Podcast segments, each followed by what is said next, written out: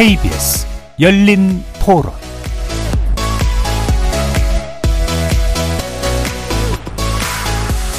안녕하십니까. KBS 열린 토론 정준희입니다.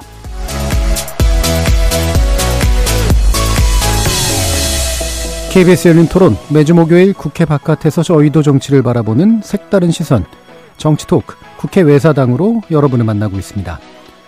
7월 국회에 접어들면서 여야의 대치 전선은 여전한 듯 하지만 실질적 관심사는 내년 총선으로 쏠리고 있는 분위기입니다.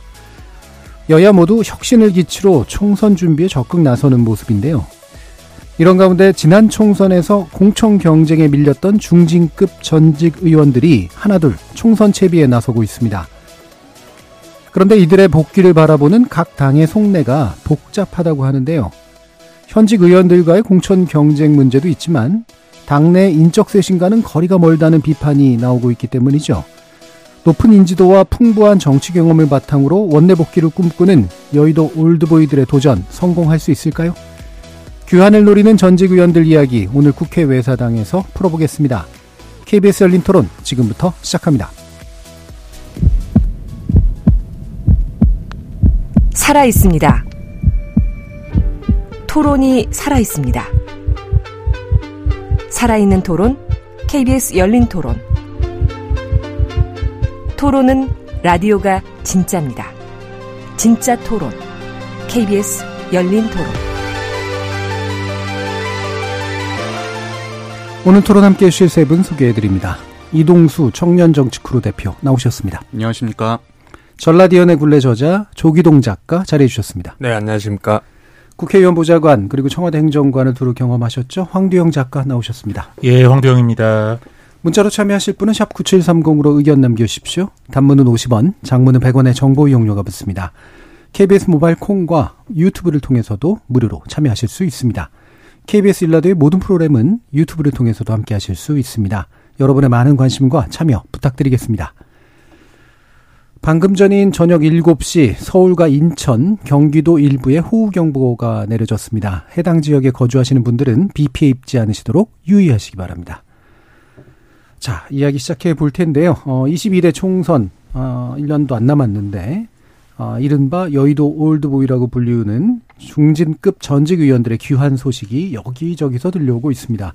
세 분은 정, 어, 이런 상황 어떻게 보시는지 한번 이야기를 먼저 간단히 나눠볼까요? 황대영 작가님 말씀 주실까요?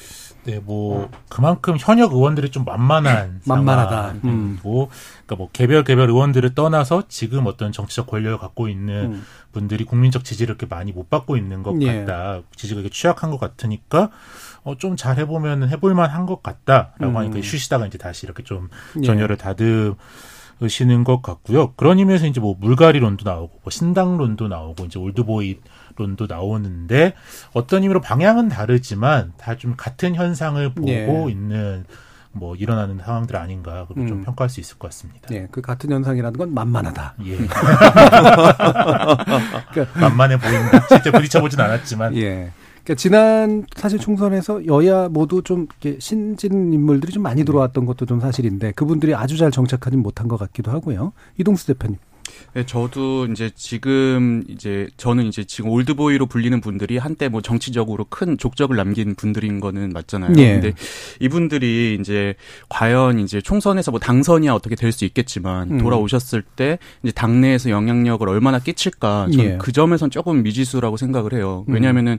지금 거론되는 분들 예컨대 민주당 쪽에 뭐 정동영, 천정배 전 의원님들 이런 분들 같은 경우는 사실 민주당 본류에서 거의 한 10년 정도 떠나 계셨던 분들인데 있는데 네. 이분들이 돌아오신다고 한들 지금 그 민주당도 그 10년 전에 민주당과 뭐 어떤 세력이라든지 인물이라든지 음. 많은 좀 변화가 있었고 그래서 이제 황도영 작가님께서 말씀하신 것처럼 만만하게 보시겠지만 결코 이제 뭐 만만하진 않을 것 같다라는 음. 좀 생각이 듭니다. 보이긴 네. 그렇지만 안 그럴 것 같다.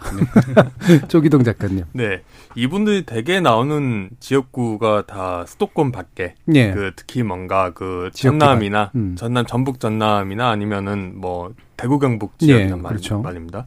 그러니까 결국 이제 지역 정 지역 전통적인 지역기 정당의 지역 기반이 약화되고 네, 있구나. 네. 내지는 그 그런 전 지역 기반의 정치인이 굉장히 빠르게 더 수도권 기반 정치인보다 올라가고 있고 음. 이런 생각을 하게 되었어요. 예, 예. 그러니까 수도권 정치인들은 나름대로 어쨌든 적응을 네. 하고 있는데 지역에서 좀 약간 편하게 되셨던 분들은 오히려 정착을 잘 못하고 있다. 네. 네 그런 또 현상으로 보시네요. 자, 그러면, 어, 올드보이라고 저희가 이름을 붙였긴 했습니다만, 이게 듣는 분들은 좀 기분이 나쁠 수도 있고요. 이게 연령 문제인지, 선수 문제인지, 아니면 이른바 이제 그냥 알려줬던, 그러나 잊혀지고 있는 이런 것들이 이제 기준인지, 이 대표님은 어떻게 보세요? 저는 이제 연령이나 뭐 아니면 선수도 어느 정도는 이제 영향을 끼치겠지만 꼭 음. 그게 다는 아니라고 생각을 하는 게 음. 예컨대 이제 지금 우병우 전 뭐라고 해야 되나 수석. 비서관 수석 같은 음. 경우는 아직 이제 50대 뭐 중후반 요 정도밖에 안 되셨는데 예. 근데 요즘 언론에서는 old boy로 또 이렇게 음. 또 칭하는 경우들이 있더라고요. 네네네. 네, 네. 그래서 보면은 그냥 과거에 큰 영향력을 행사했던 다만 음. 이제 한동안 이제 좀 어느 정도 공백기가 있었던 분들을 주로 이제 우리가 old boy로 부르는 게 아닌가 그렇게 음. 생각이 됩니다. 그러니까 나름대로 좀 유명세가 있었던 네. 사람들인데 자의반 타의반 물러나 있어야 네. 됐던 네. 사람들 요게 좀 위주인 것 같다. 황 작가님. 그러니까 뭐 그거를 음. 다른 말로 하면 그러니까 민심의 평가를 이미 받았던 적이 있는 사람들 그렇죠. 부정적 네. 평가 그러니까 음. 사실상 은퇴를 당했던 사람들이 이제 주로 예. 돌아오는 건데 그래서 이제 뭐 공천에서 배제되거나 아예 음. 낙천을 했던 경우 또 아니면은 뭐 탈당을 해서 신당을 만들어서 총선에 출마를 했는데 전혀 당선권이 아닌 득표를 했던 경우를 음. 이제 올드보이라고 부를 수 있을 것 같아요. 이제 뭐 대표적으로 요새 많이 거론되는 분 이제 박지원 전 네. 비서실장님 음. 같은 경우에는 지난 총선에서 목포에서 37% 받아서 11% 격차로 졌는데 이게 박지원이란 인물이 목포에서 갖는 상징성을 볼 때는 아주 냉정한 평가라고 볼 예. 수도 있고 음. 또 개인은 뭐 11% 표차가 적다 많다 이렇게 평가할 수 있는데 정치적으로 시도했던 민생당 자체가 완전히 좀 실패를 그렇죠.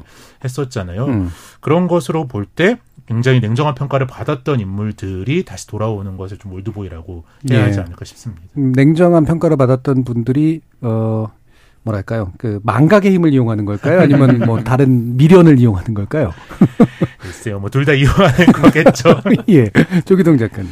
네, 그 전 좀 대조적인 사례로 김종인 전 국내, 국내인 비대위원장과 예, 예. 비교를 하고 싶은데요. 음. 그러니까 결국 김종인 위원장 같은 경우도 따지고 보면 old boy죠. 전성기는 그럼요. 노태우 시절 내지 음. 박정희 시절부터 시작을 하니까. 하지만 김종인 위원장에 대해서 아무도 old boy라고 안 하거든요. 예. 그 이야기는 결국 정치인이 갖고 있는 상품성이 음. 그 내용 콘텐츠가 지금 적실성이 있는가 아니면은 예전에 적실성이 있었지만 지금 굉장히 낡은 상품인가. 예. 올드보이라고 불리는 인물, 특히 우병우 음. 전 수석 같은 경우가 대표적인데 다 콘텐츠가 이미 낡은 사람들이란 예, 예, 말이죠. 예, 예. 그러니까 왜 낡은 콘텐츠가 지금도 음. 다시 정치 시장에서 낡은 상품이 계속 팔리려고 하는가? 이런 문제 의식이 집약된 표현 같습니다. 음, 그렇죠. 그런 것도 굉장히 중요한 현상의 의미가 있는 것 같아요. 그 김종인 위원장 같은 경우에는 old boy라고 부르기에는 좀 난감해서 old man으로 불러야 되는 건가 뭐 싶기도 하고요.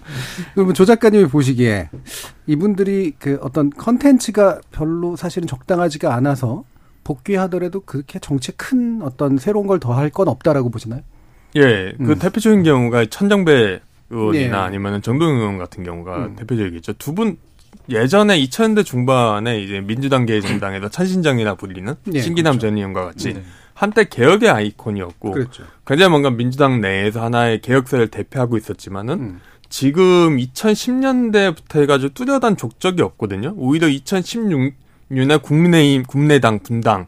그러니까 결국 민주당 내에서 그 수도권, 수도권 어떤 화이트 칼라 유권자 집단과 호남 유권자 집단의 분리를 상징하는 그런 이후에 지금 한 7년이 지났는데 지금 딱히 보여준 게 아무도 없지 않습니까? 예. 예. 음. 그 관련해서 저도 이제 좀 기사를 찾아보다가 음. 제가 음. 재밌는 걸 좀 발견을 했는데요. 그 KBS의 사정원 기자님이 2015년 3월에 쓰신 기사예요. 예. 당시에 이제 429 국회의원 재보선 앞두고 이제 old boy 여의도 복귀 가능할까라는 제목의 이제 기사를 쓰셨는데 그때 이제 old boy로 지목한 인물들이 정동영, 천정배, 안상수 전 예. 인천시장 예. 이분들이거든요. 음. 그러니까 2015년에도 old boy로 이제 칭해지던 분들이 다시 또 이제 복귀를 하려고 하시는 건데 근데 사실 그 사이에 뭐 어떤 그분들의 어떤 콘텐츠라든지 음. 이런 변화 같은 거를 체감하기는 좀 어렵지 않았나 저도. 예. 그렇죠. 특히 뭐 콘텐츠 또 특히 걸고 계신 것도 없는 것 같기도 하고. 예, 황 작가님. 그렇죠. 이제 뭐 음. 이분들의 출마가 그래서 이분들이 한 번 더 하냐 안 하냐 하냐가 뭐 개인의 인생에서 굉장히 네. 중요한 문제겠지만 한국 정치 전체로 봤을 때 이게 큰 파장을 미칠 것 같지는 아는 게 저도 뭐 그렇게 예. 생각이 좀 듭니다. 음.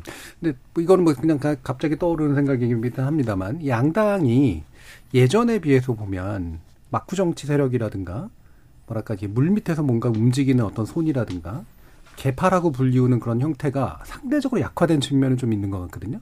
뚜렷하게 이제 뭐 대통령과 아닌 대, 표와 아닌 뭐 이런 정도의 선 정도뿐이 없고 그래서 비명 반명 뭐 이런 식의 말들만 있고 그럼 이 개파를 자기들이 나름대로 뭔가 좀 세울 수 있지 않을까 이런 생각도 좀 있지 않을까 싶은 짐작이 있어요.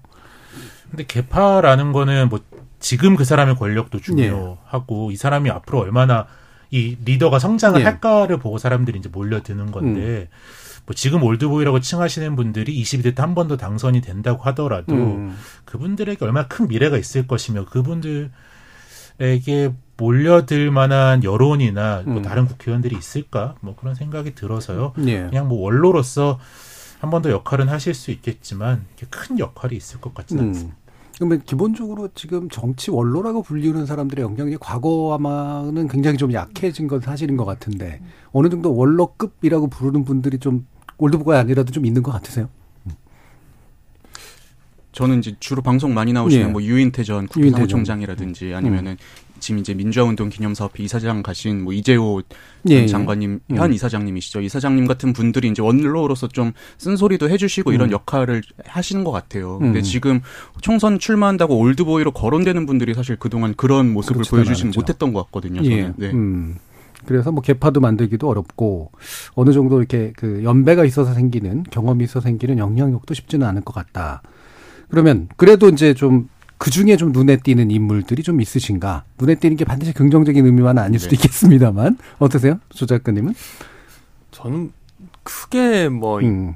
보이지는 않는데 예. 오히려 그냥 후수달 우병우 전 수석이라든가 예. 예. 아니면 우병우 수석과 세트로 묶어 묶일 수밖에 없는 조국 전 장관 예. 이 정도 아니면은 나머지는 큰 의미가 없을 것 같습니다. 그 음. 이거는 또 어떤 그분들이 지금 출마하고자 하는 선거구 문제와도 연관이 돼 있는데 음. 수도권 선거구에서 내가 한번 붙어서 유권자들한테 다시 한번 심판을 받겠다. 예. 이러면 굉장한 파장을 불러일으킬 수 있죠. 그분들의 음. 부활이니까. 음. 하지만 다들 본인이 예전에 갖고 있었던 지역 기반을 다시 한번 거기서 뭔가 해보겠다. 음, 예. 약간 지역의 소형주 노릇을 해보겠다는 거에 강하기 때문에 그다지 당선되더라도 음. 큰 파장을 불러일으키지는 않, 않을 것 같습니다. 예. 예. 그래서 오히려 old boy라고 칭하기가 의외로 약간 그렇게 뭐 좀 적합하지 않은 분들이 예, 눈, 눈에 띈다. 작가님은. 저는 뭐 이제 뭐 정치적 의미라기보다는 이제 박지원 비서실장님을 저도 이제 방송할 때 뭐 앞뒤에서 이렇게 마주칠 때가 있는데 예. 정말 체력과 의지가 대단하시다. 대단하시죠. 진짜 예. 여든이 넘으신 나이고 그 우리가 사실 old boy라고 지금 하시는 분들이 대부분 50년대생, 예. 뭐 젊은 분들은 뭐 60년대생까지도 있는데 40년대 초반생이 음. 신데 막 천천히 이렇게 힘없이 걸어 오셔서 앉으시면 막 정말 그렇죠. 네. 말을 청산 유수로 네. 하시는 걸 보면 아 내가 여든이 넘어서까지 저런 에너지를 정치적 에너지와 의지를 갖는 사람이 될 수 있을까? 그러니까 예. 경외감이 약간 든다 예. 생각이 들 때가 있어요. 제가 볼 때는 아닐 것 같습니다. 대부분의 대부분의 사람이 그러기는 어려울 것 예, 같아요. 예, 예. 진짜 아무나 할 수 있는 건 아닌 것 같아요. 저는 야권은 잘 모르겠는데 여권 같은 경우는 지금 예. 말씀하신 우병우 전 수석이나 아니면 특히 이제 최경환 전 장관님 같은 경우 만약에 돌아왔을 때 저는 뭔가 보수 진영의 어떤 판도 변화가 그래도 있을 수는 있지 않을까 약간 생각이 드는 게요. 예. 지금 보면은 박근혜 전 대통령이랑 지금 현재 윤석열 대통령이랑 관계 정리가 깔끔하게 되지 않은 상황에서 지금 과거에 친박 박근혜 대통령을 지지하던 분들이 지금 윤석열 대통령을 지금 지지하는 상황인 거잖아요. 예. 근데 저는 만약에 최경환 전 장관께서 돌아오셔가지고 이제 친박 세력을 규합하고 또 박근혜 전 대통령에게 뭐 뭐라고 표현해야 될지 모르겠지만 뭐 생명력을 불어넣었을 때 음. 과연 그러면은 이 탄핵 책임론 이런 것들이 또 어디까지 번질 것인가. 그래서 저는 음. 이 친박 세력의 규합이 또 중요한 변수가 될 수도 있지 않을까 생각을 예. 합니다. 음, 그러니까 특정 인물이라기보다는 그러니까 친박이라고 네. 이제 불릴 수 있는 세력들이 이제 부활이 가능할 것인가 여기에 뭔가 탄력이 붙을 것인가 이 부분을 주목하고 계시는군요.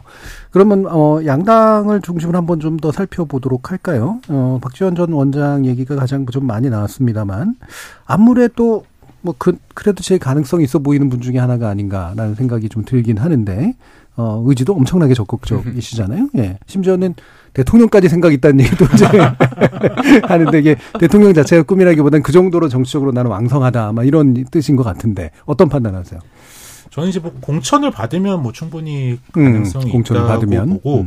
이제 뭐 본인이 좀 언급하시는 데가 목포 아니면은 뭐 해남 해남 완도 음. 진도 음. 뭐그 한 선거구로 얘기하는데 이제 목포는 김원희 의원 뭐 해, 해남 완도 진도는 윤재갑 의원 뭐 예. 초선 의원들이고 지난번에 이제 좀 민생당 이 지면서 민생당에 대한 평가 때문에 이제 박지원 의원 박지원 비서실장님이 지고 대신 이제 국회의원이 된 초선들 의원인데 뭐 사건 사고들도 좀 많이 있었고 두 분 다 지역 내 입지가 아주 탄탄하진 않다는 평가가 좀 예. 많아서 뭐 호남으로 공천을 받으신다면 당연히 되실 음. 가능성이 큰데 좀 하나의 변수가 있다면 수도권 출마론이 좀 계속 나오지 않을까 박지원 비서실장에 음. 대해서 예. 아직 뭐 본격화되고 있지는 않지만 제가 좀 예상을 감히 해보면 음, 그러니까 거기는 못 줄 테니 음. 수도권에서 한번 싸워봐라 이 정도 수도권에 가능하다. 이번에 어쨌든 여야 싸움이 쉽지 음. 않은 싸움이 예. 될 텐데 뭐 인지도도 있고 음. 하면은 수도권에 좀 전략 공천을 해라 뭐 그런 것들이 나올 수 있었는데 박지원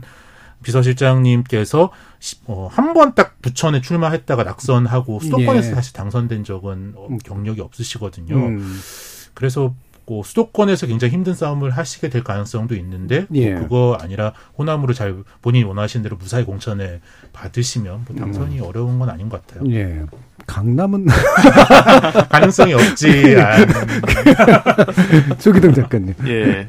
저는 그 박지원 전 비서실장 같은 경우에 수도권에서 사실 주기가 좀 어렵다고 생각을 합니다. 예. 왜냐하면은 이제 박 전 장관 전 수석 비서실장 같은 경우는 결국 김대중 대통령의 후광을 입고 이제 복부에서 삼선했는데 대표적인 게 예전 김대중 대통령이나 이호 여사님한테 받은 차를 몰고 다녀요 실제로 2010년대 예. 보면은 음, 음, 음. 그냥 그 부분 굉장히 적극적으로 사용하면서 그쵸. 이제 삼선하시거든요. 음. 그게 수도권에서 과연 통할까? 음. 한 10, 10년 전 아니면 20년 전에는 통했겠죠. 예. 그런 그러지만 이제 그 지금은 이제 수도권 호남에서 이주한 사람들이 굉장히 다 늙었고 이제 예. 그 자녀 세대가 주력 예. 유권자들인데 음. 이게 소구력이 없다고 생각을 하고요. 예. 그러니까 그리고 목포에서도 보면은 2020년 총선일 때 보면은 박지원 전 실, 실장이 굉장히 그 본인의 지역을 총동원을 합니다. 음. 심지어 거기 있던 교회 목사들도 다 박지원 선거운동을 도와주는 모습이 관찰이 되는데 음. 목표에서 하지만 십몇 프로로 졌으면은 음. 이후에 이제 그 정도 격차면 지역구 내에서 대의원들 민주당 대의원도 굉장히 중요한데 음. 대의원들이 박 내가 박 실장, 박 비서실장에 대해서 그 라인에 서지 않을 거라는 이야기랑 예. 똑같거든요. 음, 음. 결국은 그분은 옛 해남 완도 진도에 나갈 수밖에 없고 음. 그러니까 결국 그리고 해남 완도 진도에서 전부 다 지금 유력 주자들이 다 해남 출신이에요. 예. 그러니까 지금 이야기되는 그 우병우 전 수석대에서 다 소적주의를 그 시군 시도 시군구 간의 소적주의를 백그라운드에 깔시는 분들인데 예. 그 진도를 기반으로 해가지고 음. 지금 의원이 더 약하다는 평가를 받고 있기 때문에 해볼 만하다. 음. 그래서 지금 거기서 일, 아주 일찍부터 지금 터잡고 음. 계시는 거고. 예. 그래서 거기에 나가느냐 마느냐 선택지밖에 없다고 음. 생각합니다. 그럼 공천을 받아야 될 테고 그 지역구 외에는 아마 가능성이 예. 거의 없을 것이다. 음, 이동수 대표님. 저도 이제 박지원 전 비서실장께서 이제 확실한 곳으로 출마하시려고 할 것 같은 게 지금 이제 인터뷰나 이런 것들을 보면은 아 본인은 현실 정치 웬만하면 안 하려고 했는데 음. 윤석열 정부가 나를 이렇게 내몰았다 이렇게 네. 말씀을 하시더라고요. 이게 서해 피격 서해 공무원 피격 사건 뭐 그렇죠. 뭐 때문에 이제 수사 받고 네. 이러시는 것 같은데 일종의 약간 좀 저는 방어 차원에서라도 내가 음. 일단 다시 국회에 가야겠다라고 생각을 하신 것 같아요. 네네. 네. 그래서 이제 수도권에 이제 뭐 당에서야 권유하겠지만 이제 과연 이제 위험을 무릅쓰고 수도권에 출마를 하실까 했을 때 저는 잘 모르겠습니다. 예. 네. 그럼 기타 어, 정동영 천전배 어, 의원 전 의원도 있고요. 이석현 전 의원도 있고요.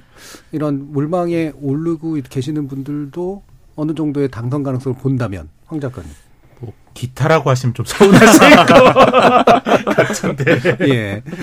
서운 예 하시겠죠. 네. 뭐 좀 지겹 죠 저도 좀 지겹다는 뭐 평가를 떠나서 그것 음. 자체가 좀 지겹다는 생각이 들고 또 어쨌든 박지원 비서실장님 같은 경우에는 방송도 굉장히 활발히 하시고 또 네. 어쨌든 네. 국정원장으로서 뭐 활, 또 활동을 하셨고 해서 계속 뭐 대중 노출이 되고 또 지금 또 굉장히 젊은 유권자들한테도 어쨌든 인지도가 있는 예. 음. 근데 어쨌든 뭐 연배가 가장 높으시지만 정치 활동을 계속 해왔다고 사실 볼 수도 음. 있기 때문에 근데 뭐 나머지 분들은 너무 많이 잊혀지지 않았나 음. 그좀 그리고 다시 나올 만한 명분이나 스토리도 좀 없어서 좀 그렇죠. 어려울 것 같다. 음. 어떤 명분을 걸 수 있을까? 사실 좀 궁금하긴 네. 한데 네. 이동수 대표님. 저도 되게 재밌었던 음. 게그 천정배 전 장관님 같은 경우는 하도 참여정부 때 인상이 강해서 예. 저는 국회의원 몇 번 못 하신 줄 알았거든요. 예. 21대 빼곤 다 하셨더라고요. 그렇죠. 예. 최연소도 하셨고 이분들 같은 경우는 일단 본인들이 뭐 무소속으로라도 출마하시려고 할 것 같고 예. 뭐 인지도가 워낙 있으시니까 될 수도 있다고 봐요. 근데 음. 다만 아까 말씀하셨던 것처럼 당에 들어왔을 때 과연 따를 만한 의원 의원들이 얼마나 있을까. 예, 그동안 예. 이제 민주당 내 뭐 세대 교체라든지 이런 게 많이 진행이 되어서 아마 현실적으로 힘을 쓰기엔 좀 어려운 상황이 아닐까 싶습니다. 예. 이게 호남 소지역주의 같은 것들을 뭐 활용할 수는 있겠지만 호남 유권자들이 또 이렇게 만만한 선택을 하는 분들은 아닌 걸로 저는 알고 있는데 예. 어떻게 받아들일까요? 두 가지 층위를 봐야 될 것 같은데 일단 음. 민주당 당내 경쟁을 어떻게 뚫을 예. 것인가 문제. 이 문제는 민주당이 호남 지역에서는 거의 지역 패권 정당에 가까울 정도로 지자체와 지자체 의회 그 시민 단체까지 포섭하고 있기 때문에 거기에서 경쟁을 뚫어야 되는 게 가장 어렵습니다. 음. 그러니까 거기를 뚫어 그러니까 천장배 의원 같은 경우 의외로 이제 그 이재명 전 대표 쪽이 지금 밀었던 양부남 전 고검장이 예. 낙마 등과는 음. 다름없기 때문에 지금 이게 텅텅 비어 있어서 할만하다고 본인은 생각할 수 있는데 음. 그럼에도 불구하고 누가 내려왔을 때 어떻게 할 것이냐. 음. 그 문제가 있고요. 정동영 의원 같은 경우는 좀 더 힘들죠. 왜냐하면은 해당 지역과 김성주 현역 의원이 버티고 예. 있으니까. 음. 그 다음에 이정현 의원 지금 뭐 이정현 전 의원 이정 전 대표 같은 경우 하도 직함이 바뀌어가지고 이제 헷갈립니다만 이정현 전 의원 같은 경우는 결국 이제 구대를 기반으로 하는 분인데 예. 이정현 의원이 출마하려면 지금은 천하람 변호사를 밀어내야 되는 문제가 음, 예, 걸려 예. 있죠. 예. 그러니까 셋다 이제 당내 경쟁이라는 그런 그 차원에서 볼 때에는 굉장히 좀 어려운 그런 음. 경쟁을 뚫어야 되지 않을까. 예. 그 다음에 이제 무소속으로 출마해서 유권자 심판을 받는 거는 그 또한 굉장히 어려운 길이겠죠. 예. 예. 그러니까 이정현 전 수석 전 대표 같은 경우에 이제 또 이제 지금의 여권에서 어쨌든 호남에서 꽤 세가 있었던 음. 분인데 그것도 이제 천하람을 밀어낼 수는 없을 거다. 음, 이런 생각도 좀 드시는 것 같고요. 음.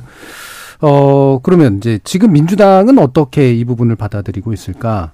어, 반기는 분위기는 아닌 것 같긴 합니다만, 그렇다고 또 대놓고 아니라고 할 수는 없는 분위기인 것 같고요. 황 작가님 어떠세요? 그쵸, 뭐 지금 벌써부터 누굴 나와라, 나오지 말아라, 이렇게 얘기를 하는 것 자체를 굉장히 조심스럽게 이야기하는 것 같은데, 예. 뭐, 그때 이분들이 사실 지금 뭐 소위 뭐 친명, 비명 어디도 아니기 때문에, 그렇죠. 예. 또 어떻게 보면은 또 될 수, 이게 어떻게 어떻게 정신 없는 사이에 밀려 들어갈 서로 약간 이게 서로 싸우다 보면은 예. 약간 중립지대로 꼭 되시는 분들이 있더라고요. 예. 그렇게 될 가능성도 없지는 않은 것 같은데 지금 공천 얘기를 본격화하는 것 자체를 당내에서 굉장히 부담스러워하는 것 같습니다. 예. 그리고 뭐 이제 민주당에 계신 그 비례 의원들 가운데 어, 재선을 노리면서 호남 쪽을 생각하시는 분들도 많을 거라 경쟁은 굉장히 치열할 것 같은데 경쟁이 잘 붙으면 오히려 좋을 수도 물론 있을지도 모르고 이 대표님. 네, 그래서 뭐 이제 음. 선거에 임박해서 또 전략 공천으로 보낼 수도 있는 거고 예. 저는 뭐 어떤 상황이 어떻게 전개될지는 지금 상황에서는 알 수 없다고 생각을 합니다. 다만 이제 이분들이 무리해서 이제 출마를 하시려고 할 때 그걸 어떻게 당에서 잘 조율을 하는가가 음. 결국이 제일 중요하지 않을까. 왜냐면은 항상 보면은 선거 앞두고 이제 원로들이랑 아니면은 또 신진그룹이랑 공천 어디 주느냐 가지고 싸우고 하다가 그것 때문에 이미지 나빠, 나빠져서 망하는 경우들도 있잖아요. 예. 그래서 그거를 당 지도부가 잘 조율을 해야 될 것 같습니다. 예. 그러면 어 여당 쪽으로 한번 좀 가볼까요? 어 여당 얘기 중에서는 일단은 이제 현직 장관들은 상당히 가능성이 높을 것 같고요. 권영세 장관이나 원희룡 장관 그리고 박민식 장관 같은 경우도 이제 현재 이름이 거론되고 있고요. 어 이건 뭐 전 당연수일 것 같다는 생각은 좀 드는데 조 작가님은 어떻게 보세요? 일단 뭐 셋 다 출마를 하겠죠. 원래 네. 그냥 정치 이고 그렇죠. 굉장히 중량급 정치인 있는 사람을 이제 장관을 쓴 케이스이기 음. 때문에 다시 그분들을 수도권으로 내보내서 뭔가 그 선거를 전을 치러보자. 특히 음. 뭐 권영세 장관은 용산, 용산. 그다음 원인용 장관 같은 경우는 제주지만 이제 서울로 올라올 거고. 그렇죠. 그러니까 다만 쟁점이 있다면 이제 박민식 음. 장관인 경우인 건데 음. 그 경우는 이제 그 case by case일 것 같고 상황 따라서 일단 새삼 전부 다 아무래도 수도권으로 출마할 경우에는 그나마 그 여권에서 내세울 수 있는 얼굴 간판 정도 되지 않을까 해서 예. 출마할 거라고 생각합니다. 예, 원희룡 장관은 동작 얘기도 좀 나오고 예. 그러는 것 같은데 그죠? 예, 이동수 대표님. 네, 그래서 세 음. 분들 워낙 뭐 인지도도 높고 예. 그 또 그동안 정치 음. 구력이 또 오래되신 분들이다 보니까 저는 뭐 이분들은 무난히 이제 좀 받을 것 같고요. 오히려 음. 이제 새로 요즘 뭐 검사 공천을 뭐 몇십 명을 하는 예. 이런 소문들이 돌고 있는데 이분들을 수도권에 쓰기는 현실적으로 어려울 것 같다는 생각이 듭니다. 왜냐하면 음. 일단 국민적인 어떤 인지도도 없고 그리고 또 검사 공천이라는 거에 대해서 또 국민들의 시선이 썩 좋지 않을 거기 때문에 아마 예. 윤석열 대통령이나 뭐 여당에서 이제 검사들을 공천한다 했을 때는 안정적인 지역구로 먼저 보내 보내고 이렇게 중량감 있는 분들이 좀 수도권에 많이 나가게 되지 않을까 저는 음. 생각이 됩니다. 예. 그래서 지금의 영남권 물갈이론하고 뭔가 맞물려 떨어지는 게 있지 않은가? 이게 필요하다라고 얘기하는 사람도 있고 그렇게 될 것이라고 얘기하는 사람도 있고 그러긴 한데 황 작가님은 어떻게 판단하세요? 어쨌든 근데 윤석열 음. 대통령이 대선 후보가 되고 대통령이 된 다음에 실질적으로 처음 치러지는 선거란 예. 말이에요. 뭐 지방선거가 있었지만 너무 그때는 직후여서 자기가 이제 뭐 전열을 정비하기 어려웠을 거고 음. 사실 근데 뭐 우리가 지금은 너무 이제 윤석열 대통령 하면 국민의힘이랑 거의 동일시 되고 있긴 하지만 이분이 굉장히 그 당에서 보면 외부에서 갑자기 등장해서 그렇죠. 대통령이 되신 음. 분이기 때문에 당의 주류가 그만큼 많이 바뀌는 선거가 될 수밖에 없다고 생각을 음.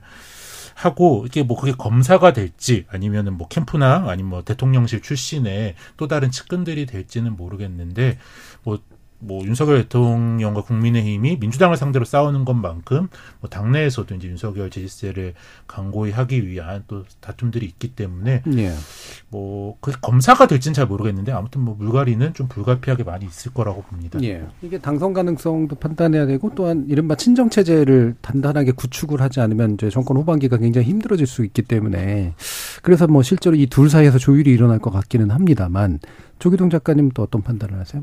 네. 그런데 좀 현실적으로 좀 물건이가 힘든 게, 예. 예, 첫 번째는 수도권에서 굉장히 약한 경쟁력입니다. 그렇죠. 지금의 지지율을 가지고 수도권 선거 승리를 바라기가 힘든데요. 음. 지금 그렇다면은 과연 그 공천 현실적 친위 세력이라고 할 수 있는 검사 출신, 음. 내진 변호사 출신이나 아니면 윤 대통령 측근에 해당되는 분들이 험지라고 할 수 있는 수도권에 출마하려고 할까? 네. 그러니까 그분들이 험지 출마 안 하려고 한다는 건 아주 일찍부터 음. 이야기되는 거고 국민의힘 비대위원들도 수도권 험지 출마 안 하겠다는 분위기거든요. 네. 대부분의 지금 사고 당협, 그러니까 음. 당협위원장이 없는 그 지역의 반수 이상이 서울과 경기라는 네. 게 이를 잘 보여주고요. 두 번째는 이제 지역에 공천을 주는 문제인데 그 가장 재미 저 제가 재밌게 예전에 본 통계에는 대구에서 서울대 출신 그 국회의원이 서울대 나온 국회의원이 몇 명이냐고 한번 그 역대 그 국회별로 따져봤어요. 예. 그런데 2020년 선거 21대 국회에서 단 한 명도 없습니다. 음. 점점 줄어요. 예. 그러니까 예전에는 경북고 나와서 서울대 나온 그렇죠. 어떤 그 굉장한 약간 출향 인재, 예. 지역 영남 전형적인 영남 출신 엘리트들이 예. 국회의원을 대구에서 했는데 이분들의 비율이 줄고 점점 현지에서 큰 사람들로 대체가 됩니다. 음. 이 문제는 이게 거기도 이제 자체적인 당내 경쟁이 해야 되고 음. 그러니까 유권자에 대한 소구력도 이제 웬만한 수준이 아니면은 출향 인재라고 해가지고 지역 내 경쟁에서 지역 내 정치 판이 따로 있는 건데 지역 내 정치판에서 경쟁력을 갖기 힘든 거죠. 음. 그런 상황에서 과연 TK에서 과반수를 물갈이했을 때 친위 그룹 수도권에만 기반했던 그룹들이 거기를 낙하산을 내리 꽂을 수 있느냐? 예. 왜냐하면 최악의 경우에 꽂았을 경우에 그 탈락한 사람들 반발해서 무소속으로 출마해가지고 이제 예전에 친박 연대처럼 될 가능성도 크거든요. 예. 그렇기 때문에 저는 그렇게 청와대발 물갈이가 영남권에서 순조롭게 될 음. 거라고 생각하지 않습니다. 그렇죠. 네, 출향 인재라는 표현을 쓰나 보네요. 네. 예, 그러니까 고향을 떠나서 성공한 그 다시 네. 돌아오는 인재들. 음. 근데 약간 조 작가님은 너무 유권자의 입장에서 합리성만 따지시는 것 같은데 유, 제가 평범한 시민으로서 보면 그런데 후보들에게 너 좋은 지역구 갈래? 예. 뭐 아니면 안 할래? 이렇게만 물어보면은 뭐 아주 좋겠지만 음. 이건 좀 어려운 지역구인데 그래도 출마할래라고 그렇게 선택지밖에 주어지지 않는 경우가 사실 대다수이기 예. 때문에 어쨌든 정치의 뜻이 있고 제가 검사 꼭 아닐 수도 있다고 생각해 검사들은 어쨌든 자기 직업이 있고 전문 직역이기 때문에 출마를 안 할 수도 있는데 어쨌든 소위 국힘 주변의 정치꾼들은 예. 출마를 해야만 자기 어쨌든 생명이 연장 예. 하다못해 떨어지더라도 생명 연장이 되는 게 출마를 할 수밖에 없고 어쨌든 뭐 지역구를 한번 자리를 잡는 게 굉장히 사실 중요한 문제라서 뭐 이번에 수도권에 충분히 출마를 할 것 같아요. 대동, 대통령실의 뭐 비서관이라든가 예. 뭐 선임 행정관끝만 돼도 수도권 출마 당연히 다 고민하고 있었고 뭐 박근혜 대통령실이 훨씬 안 좋았던 여론에서도 뭐 출마를 계속 이제 고민하셨던 예. 분들이 있기 때문에 그리고 지금 뭐 국민의힘 쪽에서 수도권 현역이 워낙 없잖아요. 음. 그렇기 때문에 지금 뭐 국민의힘에서 수도권의 지역 정치를 하시던 분들이 그렇게 경쟁력이 있거나 자기가 어쨌든 뭐 계속 조직을 유지하거나 네. 인지도를 유지할 수 있는 방편이 별로 없어 굉장히 다 약화되어 있는 분들이라서 정치 시민들 입장에서 국민의힘에서는 얼마든지 뭐 도전해볼 법하다. 그리고 어쨌든 어 정치인들은 출마할 때 자기가 늘 약간 될 거라고 과장해서 생각하는 버릇이 네, 네. 있고 그게 없으면 사실 정치를 할 수가 없기 음. 때문에 뭐 어째 자기가 자기는 하면 잘할 수 있을 거라는 기대를 갖는 사람들이면 얼마든지 출마를 많이 새로운 정치 신인들로 할 수 있을 것 같아요. 예. 저는 신인들 같은 경우는 말씀하신 것처럼 수도권에 또 진출할 수 있는 여지가 좀 국힘이 많다고 생각을 해요. 왜냐하면 음. 민주당은 일단 현역이 너무 많고 예. 또그 밑에 이제 또 출마 준비하시는 예비군들도 많은 상황인데 예. 국힘은 지금 구인난이다 막 수도권 이런 얘기 많이 나오고 음. 있잖아요. 그렇긴 한데 근데 이제 윤석열 대통령 입장에서는 사실은 지금 당에 자기 세력이 없는 상황에서 안정적으로 몇 명이라도 안고 가고 싶어 하실 텐데 그렇다면 결국에 또 영남에서 이제 명분 내세워 가지고 이제 물갈이 한다면서 이제 자기 사람 꽂는 일이 벌어나지 벌어지지 않을까. 예. 근데 이제 그 경우에 현 현역 의원들도 가만히 안 있을 테니까 또그 음. 갈등이 또 총선에 악영향을 끼칠 수 있고 그래서 저는 그 현역 의원들과 이제 또 안정적으로 진출하려는 사람들 간의 어떤 수를 조율하는 게 되게 김기현 대표의 큰 과제가 아닐까 생각됩니다. 예, 예. 그러니까 뭐 집권자의 의지가 어쨌든 작동하는 영역 무리하더라도 있을 테고 그다음에 또 후보군들 가운데는 나, 나도 한번 수도권에서 그래 뭐 어쩔 수 없으면 해봐라고 하는 생각을 하는 사람도 있을 것이다. 뭐 이렇게들 보셨는데 그럼 친박 연대라고 다시 부를 수 있는 분들에 대한 전망은 어떨까? 최경원 전 부총리, 우병우 전 수석, 안전범 전 수석 등등입니다. 이게 이제 나름대로 돌풍이 될 거 될 수도 있다. 그러니까 돌풍이 계상된다라기보다는 꽤 다른 변수가 될 수 있다라고 이동수 대표님 보시는 것 같은데 한번 말씀 들어볼까요? 저는 그 친박 세력이 이제 선거 때 막 뭐 바람몰이를 할 것 같지는 않은데요. 음. 근데 이제 선거가 끝나고 오히려 선거 결과에 따라서 조금 달라질 수도 있지 않나. 예. 왜냐하면은 지금 이제 윤 대통령의 전통적인 지지층이 지금 윤석열 대통령을 이제 지지하고는 계시지만 사실은 원래 이제 윤석열 대통령이 원래 갖고 있던 표들은 아닌 거잖아요. 네. 예. 그래서 근데 만약에 이제 친박 세력이 이제 어느 정도 유의미한 숫자가 진출하면 하면은 또 그쪽으로 좀 쏠릴 수도 있지 않을까. 윤석열 음. 대통령의 어떤 책임론이나 이런 게 불거지면서 보수 지지층들이 좀 친박 세력에 다시 힘을 실어줄 수도 있을 것 같고요. 예. 근데 또 만약에 이제 윤석열 대통령 체제 하에서 총선을 이긴다면은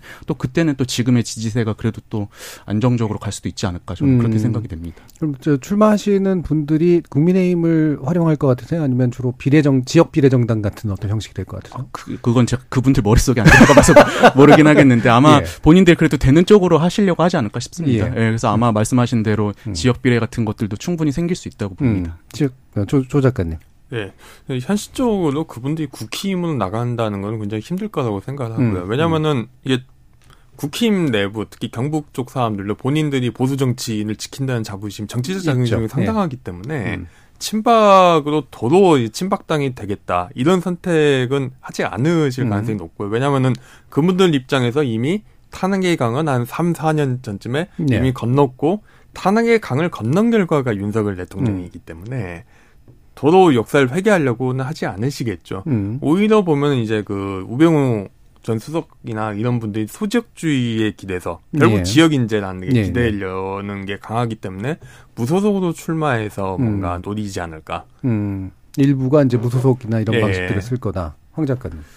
그렇죠. 근데 뭐 전통적인 보수 지지층 에서 이제 윤석열 대통령이 약간 무게감이 없다라던가 뭐 그런 평가들이 있기 때문에 저는 뭐 비례정당도 뭐 아주 막 압도적으로 막 1당, 2당이 되지는 않겠지만 음. 어느 정도 가능성이 있을 것 같다. 이게 오히려 뭐 탄핵 직후에 정말 우리가 소위 태극기 부대라고 하는 그런 격렬은 아니더라도 약간 뭔가 이렇게 정말 막 대한민국 지킬 것 같은 그런 음. 보수에 대한 향수를 뭐 하고 또 탄핵에 대해서도 뭐 우리가 약간 뭐 미흡한 점이 있었다 정도로 반성하고 넘어가면은 음.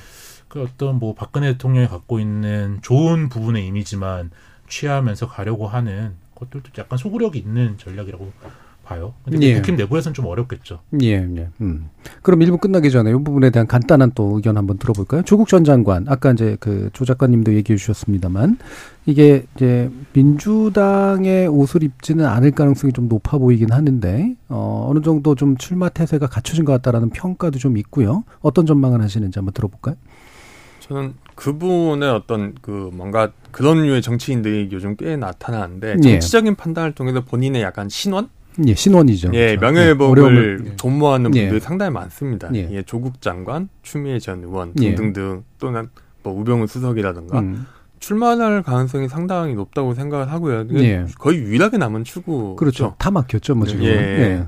그 다음에 이거는 또 그 결국 이제 팬덤 정치의 약간 부작용이라고 생각을 하는데 팬덤 정치를 정당 내에서 민주당뿐만 아니라 국힘 양쪽에서 적극적으로 동원한 결과 그러니까 정당 자체가 약화되어 있고 예. 그러니까 결국 누가 팬덤을 갖고 있느냐의 싸움이 되는 건데 그렇다면 음. 조국이란 팬덤은 굉장히 강력하고 예. 어찌되었건 조국 장관 입장에서는 본인이 출마뿐만 아니라 본인을 중심으로 해서 당을 만들던가 음. 또는 다른 팬덤을 갖고 있는 사람들과 같이 당을 만들어서 내가 출마한다면은 충분히 뭔가 비례 전용 정당 같은 걸 한석 가질 수 있을 거다. 예. 이런 생각을 충분히 할 것 같습니다. 예. 그 신원이라는 표현을 쓰셨는데 네. 실제로 억울함을 풀고 명예를 회복하자라는 그런 가능성이 사실 이 길 외에는 잘 안 남아 있기도 해서 어, 또 이제 그 이런 팬덤이라는 표현을 쓰셨지만 이게 미안함을 남긴 정치인들이 어쨌든 이게 뭔가 강한 그, 그 투표 동원력 이런 것들이 좀 있긴 하잖아요. 네. 네. 이동수 대표님. 저도 이제 말씀하신 음. 것처럼 조국 전 장관께서 이제 명예 회복을 위해서 출마할 거라고도 생,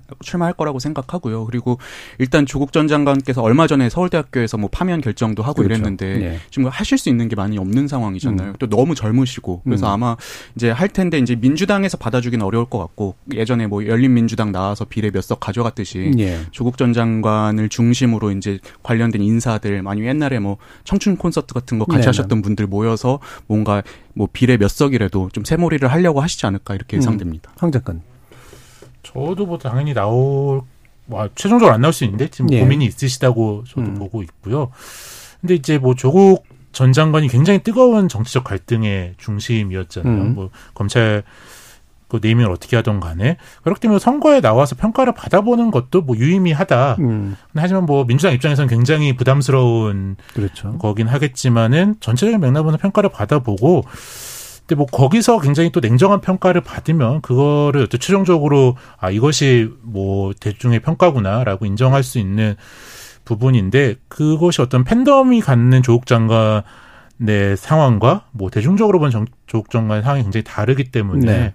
그걸 어떻게 보면은 뭐 최종적으로 누군 결국 유권자가 심판을 해야 되는 거거든요. 음. 뭐 유권자의 심판을 최종적으로 받아볼 기회로 삼을 수는 있겠는데 제가 보기엔 결과가 아주 좋지는 않을 것 같다라는 예. 것이 제 예상입니다. 음. 아주 좋지는 이게 애매한 표현이긴 한데 구체적으로 묻지는 않겠습니다. 네. 예. 자, 일부 이 정도로 마무리하고요. 청취자 여러분들이 보내주신 문자 일단 들어보죠. 최현지 문자 캐스터. 지금까지 여러분이 보내주신 문자들 소개합니다. 5049님. 지금 나오는 이름만 들어도 다시 90년대로 돌아가는 느낌입니다. 아무리 정계에 인물이 없다고 하지만 시대를 역행해서야 되겠습니까? 우리 정치권은 올드보이들의 귀환을 냉정하게 바라보고 반성해야 한다고 봅니다. 0427님, 올드보이 좀 식상하긴 하지만 그래도 능력은 검증된 사람들이니 아무것도 모르고 정치계에 뛰어들어서 물 흐리는 사람들보다는 믿을만 하죠. 2549님, 야권에서 박지원, 천정배 전 의원 나오듯이 여권에선 김재원, 김무성 전 의원이 등판할까요? 올드보이들끼리의 대결도 볼만한 것 같습니다. 유튜브에서 고양시민님.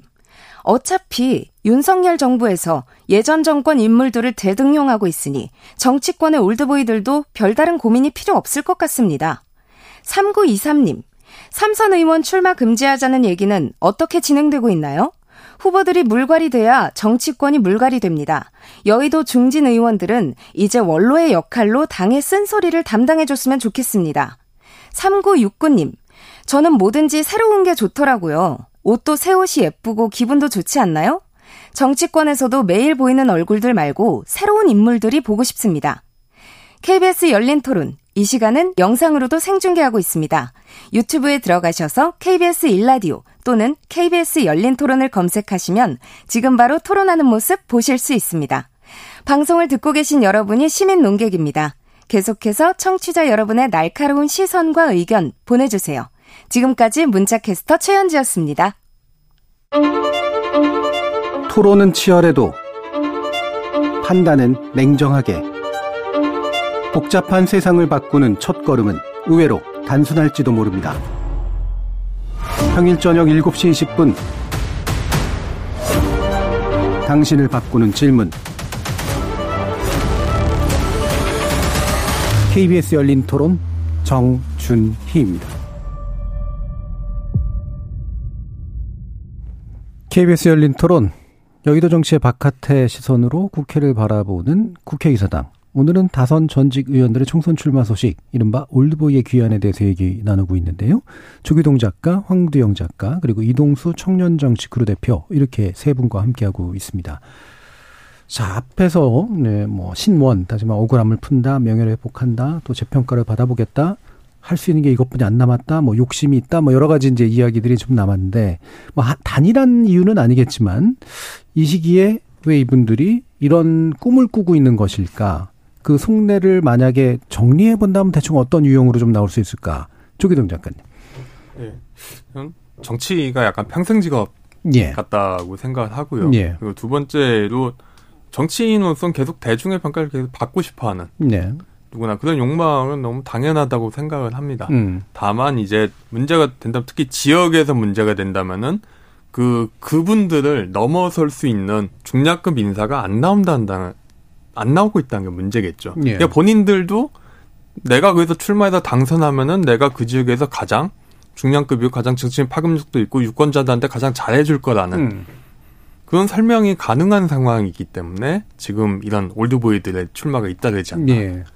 특히 이제 이런 지역 같은 데는 자신들의 기존 인맥들도 있을 테고 음. 주변에서 이제 이른바 펌프질을 하는 음. 분들도 꽤 있을 것 같아요. 당신 정도면 이제 필요하다 뭐 이런 얘기들. 아, 충분히 있죠. 네.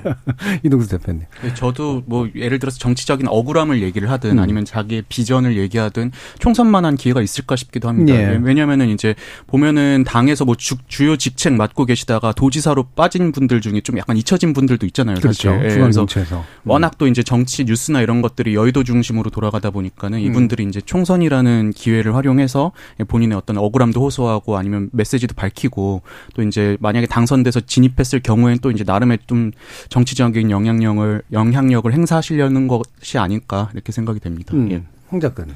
근데 이게 뭐 정치적 사명감일 수도 있고 그냥 권력욕일 수도 있는데 우리가 가령 명품 가방을 하나 내가 산다고 했을 때 이게 소유욕인지 근데 계속 고민하다 보면 이게 진짜로 내 삶에 꼭 필요한 것 같이 느껴질 때가 있잖아요.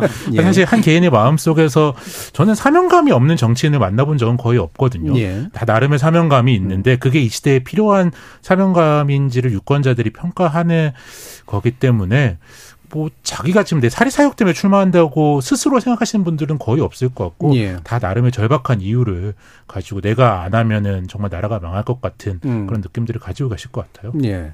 그런 면도 좀 전 생각이 드는데 뭐 공직이라고 부르는 여기서 공직은 반드시 공무원만을 의미하는 건 아니고요. 뭔가 국가를 위해서든 나라를 위해서든 자신의 어떤 노하우를 또 쓰고 쓰임을 받고 싶다라고 하는 욕망이 굉장히 강할 텐데 그 자리가 그렇게 많지는 않다라고 하는 것도 좀 있는 것 같아요. 집권 세력이 아니고서는 되게 쓰이기도 어렵고. 그렇죠. 음. 그 저희가 비례대표 편에서 얘기 나왔었는데 예. 이제 이 정치하시던 분들이 만약에 낙선했을 때 사실 할 만한 게 마땅히 없는 그렇죠. 이것도 네. 저는 현실적으로 문제가 아닌가. 그래서 이분들이 계속 나가시는 나오려고 하시는 게 물론 이제 뭐 본인의 권력력이나 아니면 뭐 여러 사명감 때문일 수도 있겠지만 이거 말고는 사실은 본인의 존재 어떤 이유나 가치를 증명해 보일 곳이 별로 없다는 것도 저는 문제가 아닐까 생각이 됩니다. 네. 그러니까 외국 같은 경우에는 이제 막 이른바 이제 그 얼굴 총장 같은 것도 많이 하고요. 대학 같은 데서 또 펀드레이저 같은 것도 많이 하고 뭔가 이렇게 대의 명분이 있는 단체를 만들기도 하고 이런 식으로 많이 좀 쓰이기도 하는데 우리는 사실 별로 그게 많지는 않은 것 같아요. 그렇죠? 음. 그러면 실제로 나와서 하려면 음, 돈도 많이 들 텐데 조직 관리 비용 이런 것도 상당히 크지 않습니까? 예, 이분들이 모아놓은 돈이 많으신 건가? 어떨까요? 근데 이 정치 비용이라는 게 예. 뭐 생각만큼 많이 안 들 수도 있다. 예. 많이 일단 평균적으로 낮아지기도 했고요. 음. 근데 만약 정치 신인들이 막 새로운 사람들을 만나서 이름을 알리고 음. 막 문자도 막 몇만 통씩 뿌리고 현수막도 맨날 바꾸고 그러려면은 돈이 진짜 수억씩 깨지는데 예.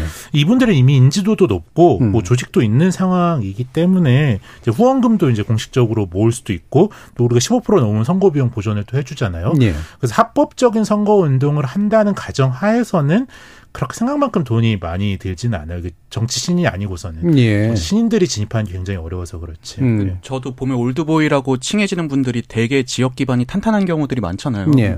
선거할 때 이제 뭐 후원하겠다는 사람들도 많을 거고 또 자원봉사하겠다는 분들도 많을 거고 해서 전 이분들한테는 비용이 그렇게 막 부담이 음. 되지는 않지 않을까 싶습니다. 예. 후원하겠다는 분들 참 어디 계시는지 모르겠어요. 저 이게 만나고 싶은데.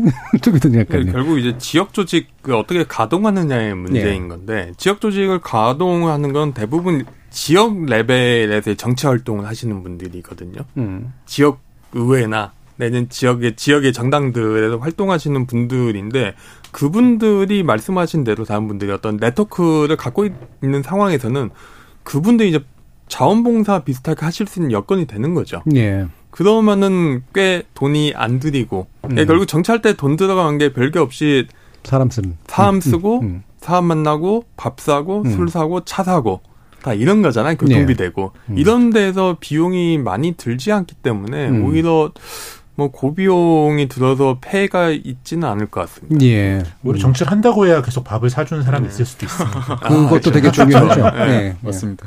또큰 정치를 해야지 또 밥 살 분들이 많이 생기기도 하고 후원이라는 이름에 약간의 이권이라든가 뭐 이런 것들도 이제 막 오고 가고 막 그럴 테고 그러면 신인들은 확실히 그럼 어렵다라는 건 명확한 것 같은데 이동수 대표님 네. 누구보다도 잘 아실 것 같아요.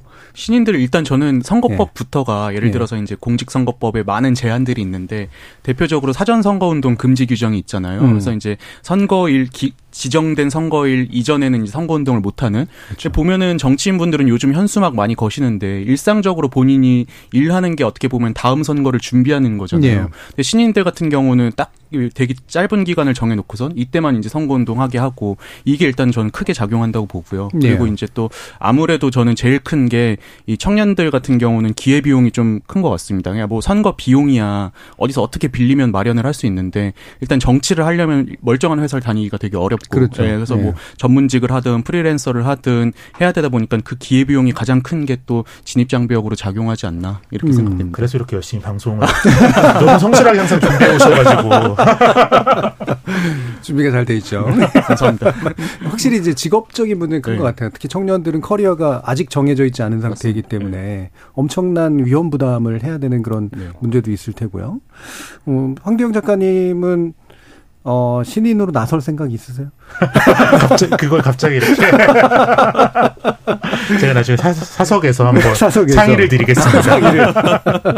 작가를 유지하시는 이유가 혹시 거기가 아닌가 싶기도 해서. 자, 그럼 당내에서 뭐 많이 보셨잖아요. 그렇죠, 그렇죠. 아무래도 신인 영입 루트라고 하는 어떤 나름의 전형적인 방식 같은 것도 좀 있고 그런데. 말씀 한번 그렇죠. 근데 이게 뭐 민주당이 이 부분에서 굉장히 지금 위기에 좀 있다고 저는 예, 예. 평가를 예. 하는데 음. 민주당은 사실 당내에서 뭐 사람을 키우기보다는 그동안에는 운동권이나 시민사회에서 그렇죠. 이제 계속 거기서 자라는 엘리트들을 충원하는 음. 방식으로 어떻게 보면 열매를 따먹는 방식으로 그렇죠. 신인을 충원해 왔는데 음. 저는 이게 한 20대 2016년 총선에 박주민 의원 정도가 이게 마지막, 마지막. 세대라고 음. 이제 73년생이신데 예, 예. 보고 사실 21대 국회가 21대 총선 우리가 잘 민주당이 치렀기 때문에 그런 평가가 없긴 한데 예. 그때부터 굉장히 신인들을 충원하는데 혼란을 음, 음. 겪게 돼서 뭐 당 그때 가장 큰 이슈는 검찰 개혁 관련해서 뭐 예. 김남국 의원이나 김용민 의원 같은 사람을 음. 출마한다거나 아니면은 정치형에 무관한 데 있었던 이소영 의원이나 오영환 의원 같은 사람을 정말 그렇죠. 그냥 물색해서 예, 설득해서 그냥. 예, 음. 데리고 음. 온다거나 아니면 당내에서 청년들이 할 수밖에 없는 청년위원장 같은 아주 적은 루트를 타고난 뭐 전용기 의원이나 장경태 예. 의원 같이 사실 뭐 굉장히 다양한 방식으로 했는데 어느 것 하나 정답이다. 음. 우리가 앞으로 이렇게 충원하면 되겠다라는 루트를 발견하지 못한 상태로 지금 22대 총선으로 가고 있다라고 생각을 하거든요. 예. 그래서 민주당에 아마 이번에 좀 특히 청년 세대 뭐 청년까지는 아니더라도 한 40대 초반 세대까지를 어떻게 충원할 것인가가 어, 굉장히 좀 어려운 문제에 처해 있는 것 같아요. 예. 저도 그 점에 있어서는 음. 이제 좀 보수 정당보다 진보 정당 쪽이 훨씬 더 위기라고 생각을 예. 하는 게 보수 진영은 보면 전통적으로 뭐 법조인이든 관료든 음. 기업인이든 이렇게 데려오는 인력풀이 있는데 이거는 어떻게 보면 신인이 계속 충원되는 영역인 거잖아요. 예. 근데 말씀하신 것처럼 민주당 같은 경우는 뭐 한 90년대에서 2000년대 뭐 386 운동권, 음. 2010년대 전후해 가지고 뭐 시민다 뭐 참여연대나 이런 예. 시민사회계에서 이렇게 수혈을 해왔는데 지금 그 인력풀이 다 다한 상황에서 그렇죠. 과연 그럼 새로운 인력풀을 어디서 찾을까가 되게 관건일 것 같습니다. 예. 음. 조기동 작가님. 네.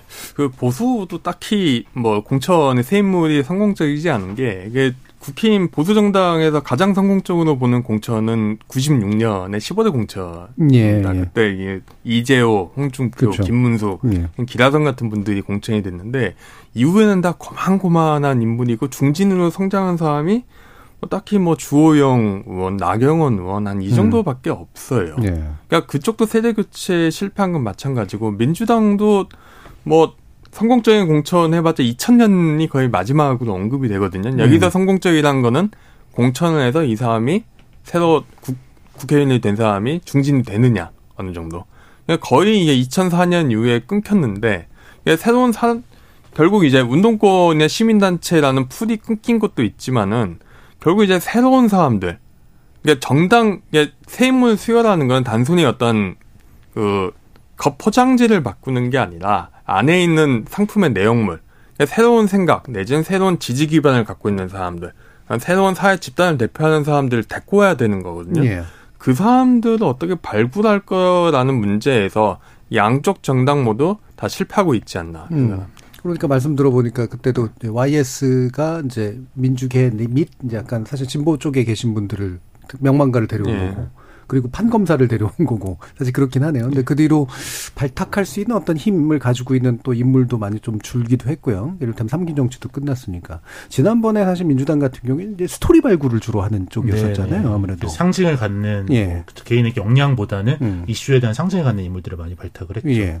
뭐그 부모님과의 관계가 있었던 어떤 네. 분이라든가 네, 네, 뭐 소방관이라든가 뭐 이런 네. 식으로 자 그러면 이제 어떤 인물들을 어떤 관점에서 좀 보면서 발탁을 하든 뭐 발굴을 하든 해야 될까 뭐 한번 나, 나름대로 의견들을 들어볼까요 조기동 작가님 예 저는 어떤 그 당 내에서 음. 열심히 일했던 사람들, 그냥 지난번 방송에서, 그냥 지난번에서 이야 말씀드렸습니다만 어떤 지역에서 활동하는 사람들, 예. 지역구 기초의원이나 구의원들, 음. 광역지자체 의원들 그렇죠. 거기서도 그 역량 있는 사람들 있거든요. 예. 그 예상 규모도 서울시나 경기도 보면 이제 몇십 그렇죠. 조를 음. 주무르는 음. 분들이고 현실적인 사회 갈등의 최전선에 있었던 사람들입니다. 예.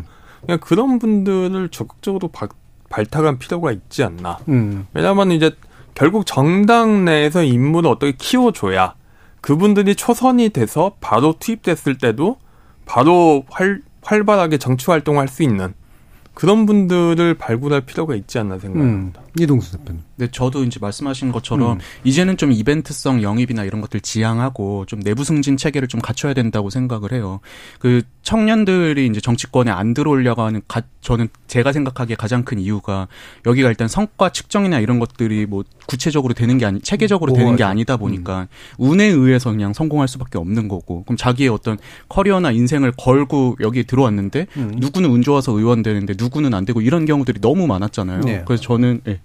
예, 약간 우실 것 같아가지고 약간 눈물이 어, 맺힌 아, 거를 그럼 그럼 아, 아 네, 그랬구나. 네, 네, 아, 제가 이렇게 좀 쳐다보고 네. 있었습니다. 네, 저는 그래서 아 이 분야에서 일하면서 열, 어, 뭐 어디 뭐 기초 의원이든 예. 아니면 당직자든 간에 이 분야에서 열심히 일하면은 내가 언젠가는 또 더 성장할 수 있다라는 어떤 기대감을 심어주는 게 되게 중요한 것 같습니다. 예. 네.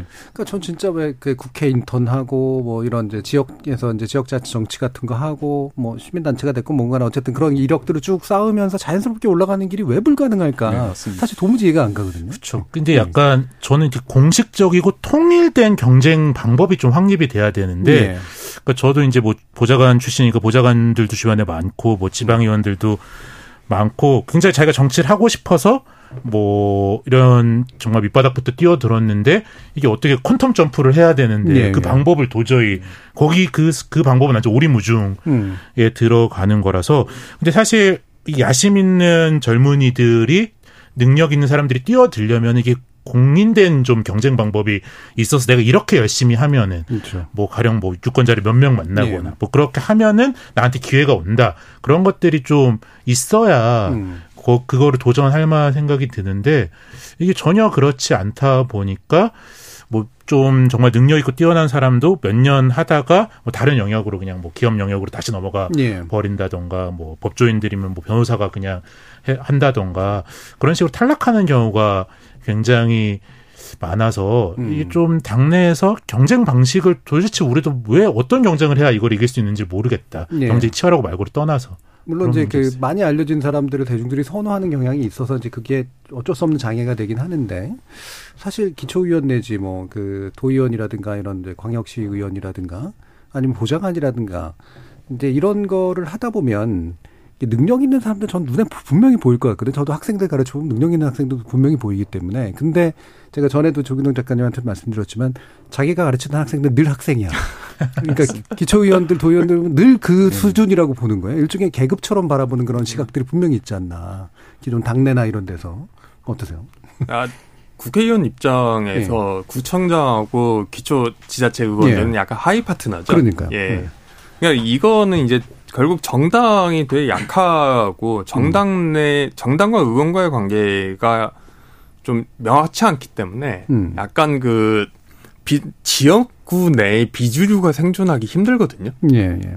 야 결국은 어떤 청년들 시의원이나 구의원 했던 친구들한테 사람들한테 공천을 할 때 쿼터를 줘가지고 줘야 된다. 음. 이렇게 해서는 정상적 발전할 수가 없고. 예. 그러니까 가장 서울시 의원을 한 비주류 어떤 지구당 내 음. 지역위원회 내 비주류 A 의원 A 정치인이 현역 B 정치 B 의원을 경쟁해서 이길 수 있는 환경을 그렇죠. 어떻게 조성해 줄 것이냐. 예. 그냥 결국 당 조직을 바꿔야 된다고 생각을 하고요. 예. 그당 저는 약간 그런 당내 스타를 어떻게 만들어낼 것인가 생각을 해야 된다고 생각합니다. 음. 결국 정치판이라는 거는 시험이 있는 것도 아니고 어떤 경쟁이 있는 것도 아니고 흔히 쓰이는 말 있지 않습니까? 못생긴 사람들이 헐리우드라고. 네. 약간 엔터테인먼트 업계와 비슷한 게 있는데 어, 비유적으로 쓰신 거죠. 예, 예. 비유 외모 비하는 아닙니다. 네. 근데 옛날부터 미국 정치에 아주 예. 옛날부터 그렇죠. 되는 이야기입니다. 예. 그러니까 결국 우리 그러니까 국회의원 중앙당에서 공천을 받지 않아도 밑바닥에서부터 스타로 성장할 수 있는 환경 을 어떻게 조성을 네. 할까 음. 것인가 이 문제에 대한 고민을 이제 정당들이 본격적으로 해야 되지 않나 생각합니다. 그러니까요. 네. 정당에서 당뇨로 일하고 그다음에 각 기초의회나 이런 데서 일하고 보좌관이라고 하는 분들이 일정 수가 국회의원 되는 게 너무나 당연한 루트면 음. 사실 그게 경쟁 구조 안에서도 확실한 어떤 기준으로 자리 잡힐 텐데 뭐 이동수 대표님도 말씀 주실까요? 네, 저도 이제 음. 그래서 저는 그 당전 당, 당 차원에서 어떤 인사 관리나 이런 걸 하면 어떨까라는 생각이 네. 들었어요. 네. 요즘 같은 경우는 사실 지역 공천이나 이런 것들을 전적으로 그 지역 국회의원이나 뭐 위원장들이 맡고 있기 때문에 음. 약간 좀 속된 말로 이렇게 그 사람 개인의 어떤 재량에 의해서 그냥 좌지우지 그렇죠. 되는 거지. 음. 그러다 보니까 좀 뭐라고 해야 되나요? 유능해도 이 사람이 싫다고 하면 그냥 음. 묻히는 거잖아요. 음. 저는 그래서 기초 의원도 그렇고 뭐 당직자든 아니면 보좌진이든 다 해가지고 음. 당 차원에서 한번 인력 관리를 해서 네, 이걸 네. 나중에 이제 또 필요할 때 쓰는 건 또 어떨까. 음. 당들이 맨날 말로만 뭐 시스템 공천한다 이러는데 보면은 시스템이 결국에 그냥 그때 그때 그냥 자율적으로 행해지는 거잖아요. 네. 그래서 전 이런 시스템을 갖추는 게 좀 필요한 것 같습니다. 네. 그러니까 결국 당선에서 공천이 거의 절대적인 변수인데 왜 정당은 결국 이렇게 약할까 또 어떤 네. 면에서 보면 되게 묘합니다. 네. 황 작가님. 그렇죠. 뭐 공천이 근데 진짜 뭐 어려운 문제예요. 정치학자들 음. 사이에서도 당 대표가 공천을 다 책임지는 게 좋다는 음, 사람도 있고. 사람들도 있고 음. 당원들이나 혹은 뭐 유권자들의 투표로 다 100% 음.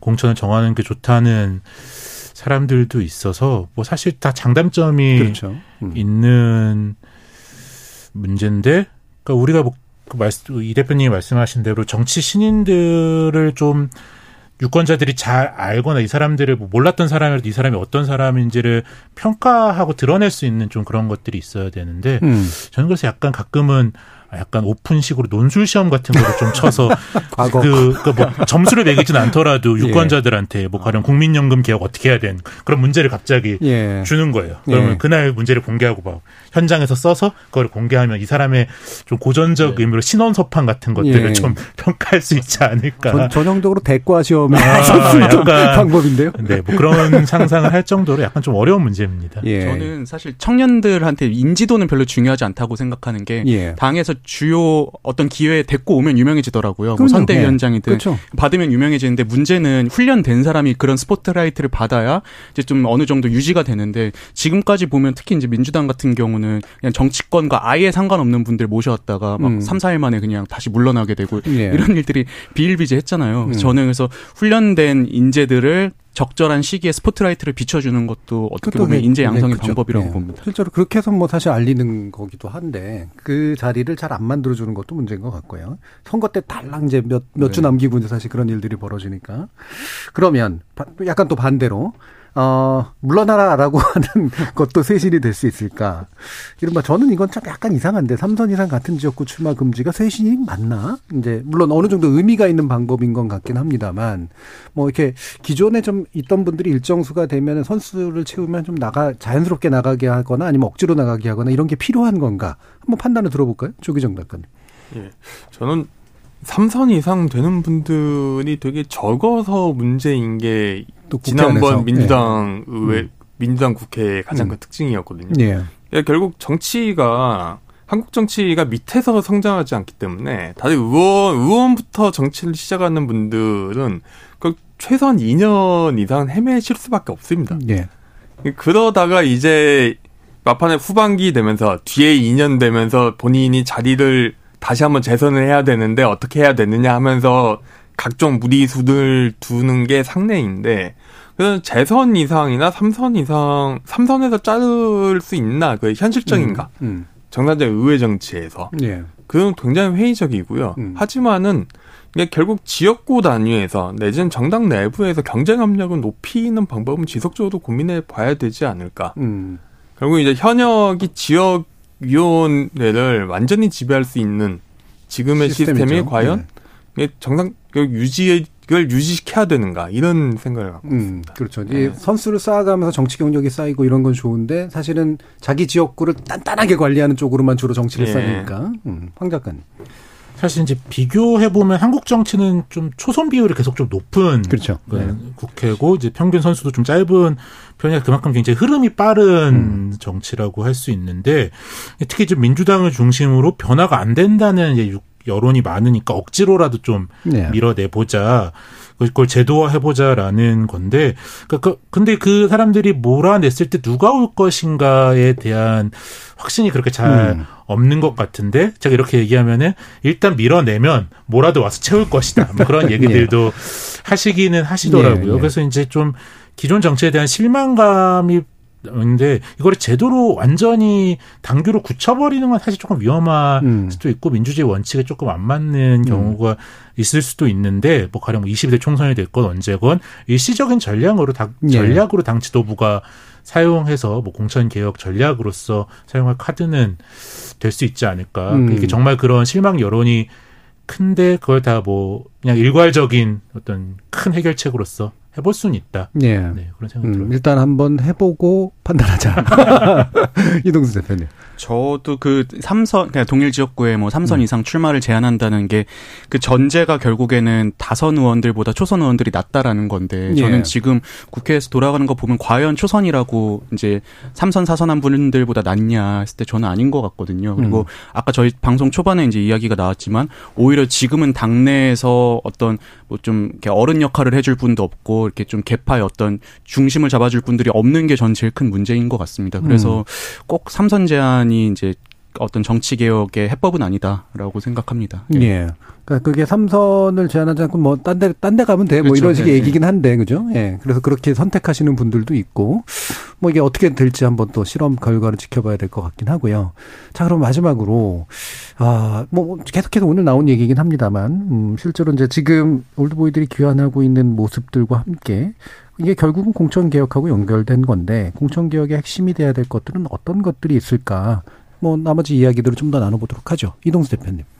아까 이제 황도영 작가님께서 말씀하신 음. 것처럼 어느 정도 남들이 예측 가능하고 그 대체적으로 다들 비슷한 경쟁을 할 수 있도록 음. 어떤 시스템을 체계를 갖추는 게 전 되게 주, 중요한 것 같습니다. 지금 이 공천들 보면은 누구는 죽어라 지역위원회 막 몇 년씩 막 관리하는데도 이제 공천 못 받고 음. 누구는 어떻게 운 좋게 그냥 뭐 눈에 띄어서 그냥 공천 받고 이런 경우들이 너무 많은데 좀 저는 이, 런 공천의 어떤 과정을 좀 표준화할 필요가 있다. 그래서 음. 어느 정도 노력하면은 공천을 받을 수 있다라는 기대를 심어주는 게 좀 공천 개혁의 핵심이 되지 않을까 그렇게 음. 생각을 합니다. 그럼 역시 마찬가지로 이준석 대표처럼 시험 보는 거 찬성하시죠? 뭐 저는 일단 최 최 그렇죠. 저는 근데 그 뭐 시험으로 완전히 뭐 갈라야 된다고는 생각하진 않는데 예. 최소한의 어떤 기초 소양 정도는 봐야 될 필요는 있다고 예. 봅니다. 예.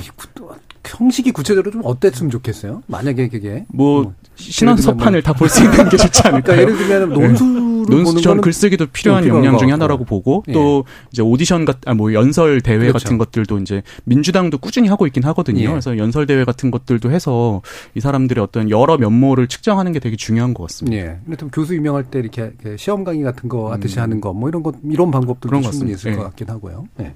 조 작가님. 네. 저는 약간 좀 다른 이야기를 하고 싶은 게 음. 지금 보통 이제 수도권 선거판과 네. 어떤 지역 선거판, 특히 지역 지방 선거가 섞이면서 약간 두 선거가 결이 틀리다는 게 흔히 간과가 되는데 올드보이들이 강, 보통 많이 들어오시는 게 다 지역이거든요. 그렇죠. 결국 이제 한국에서 지역 정치, 지방의 어떤 두 정당이 기반하고 있는 호남과 TK 영남의 지역 정치가 과연 건강하게 지금 유지되고 있는가. 음. 한쪽에서는 현역 의원들에 대한 극심한 실망감이 있고 예, 예. 두 번째는 그분 현재 있는 의원들이 중앙 정치에서 아무나 힘을 쓰지 못하거든요. 그렇죠. 대표적인 게 민주당에서 호남 출신 최고위원이 아무도 선거에서 당선되지 못하고 있습니다. 지금. 예, 당내에서. 예, 음. 당내에서. 당내 경쟁력이 음. 그만큼 인문이 없기 때문이거든요. 음. 그러니까 올드보이들 천정배 의원이라든가 네. 정동영 의원이라든가 박지원 의원들이 지역에서는 굉장히 환영받는 분위기가 있는 거죠. 음. 그러니까 그 문제를 이제 정당들이 결국 다 지금 브랜드를 바꾸고 공천 개혁하고 이게 다 수도권 선거용이라고 저는 생각하는데 정작 그분 그 정당들의 지역 기반이 이렇게 뭔가 지역 정치가 말라 비틀어지고 있는 거를 좀 음. 근본적으로 좀 고민해볼 시기가 되지 않았나 예. 생각합니다. 예. 네.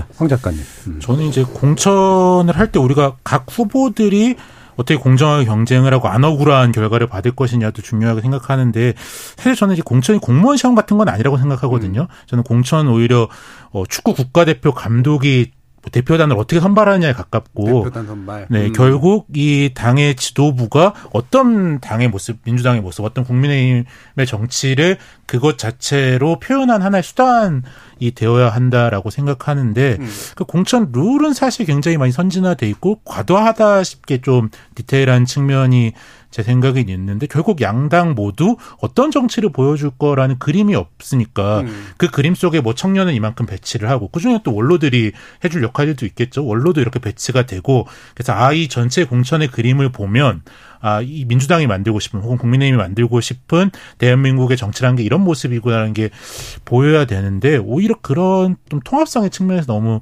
떨어져서 이것이 개개별 의 후보들한테 어떻게 살아남을 거냐라는 문제가 되다 보면 굉장히 좀 무책임한 정치로 네. 돌아올 수 있어서 약간 본말이 전돌되지 않게 공천을 좀 관리할 필요가 네. 있다는 생각이 듭니다. 대표단 선출이라는 게 되게 좋은 비유 같은데 그러니까 또 외국인 감독들이 왔잖아요.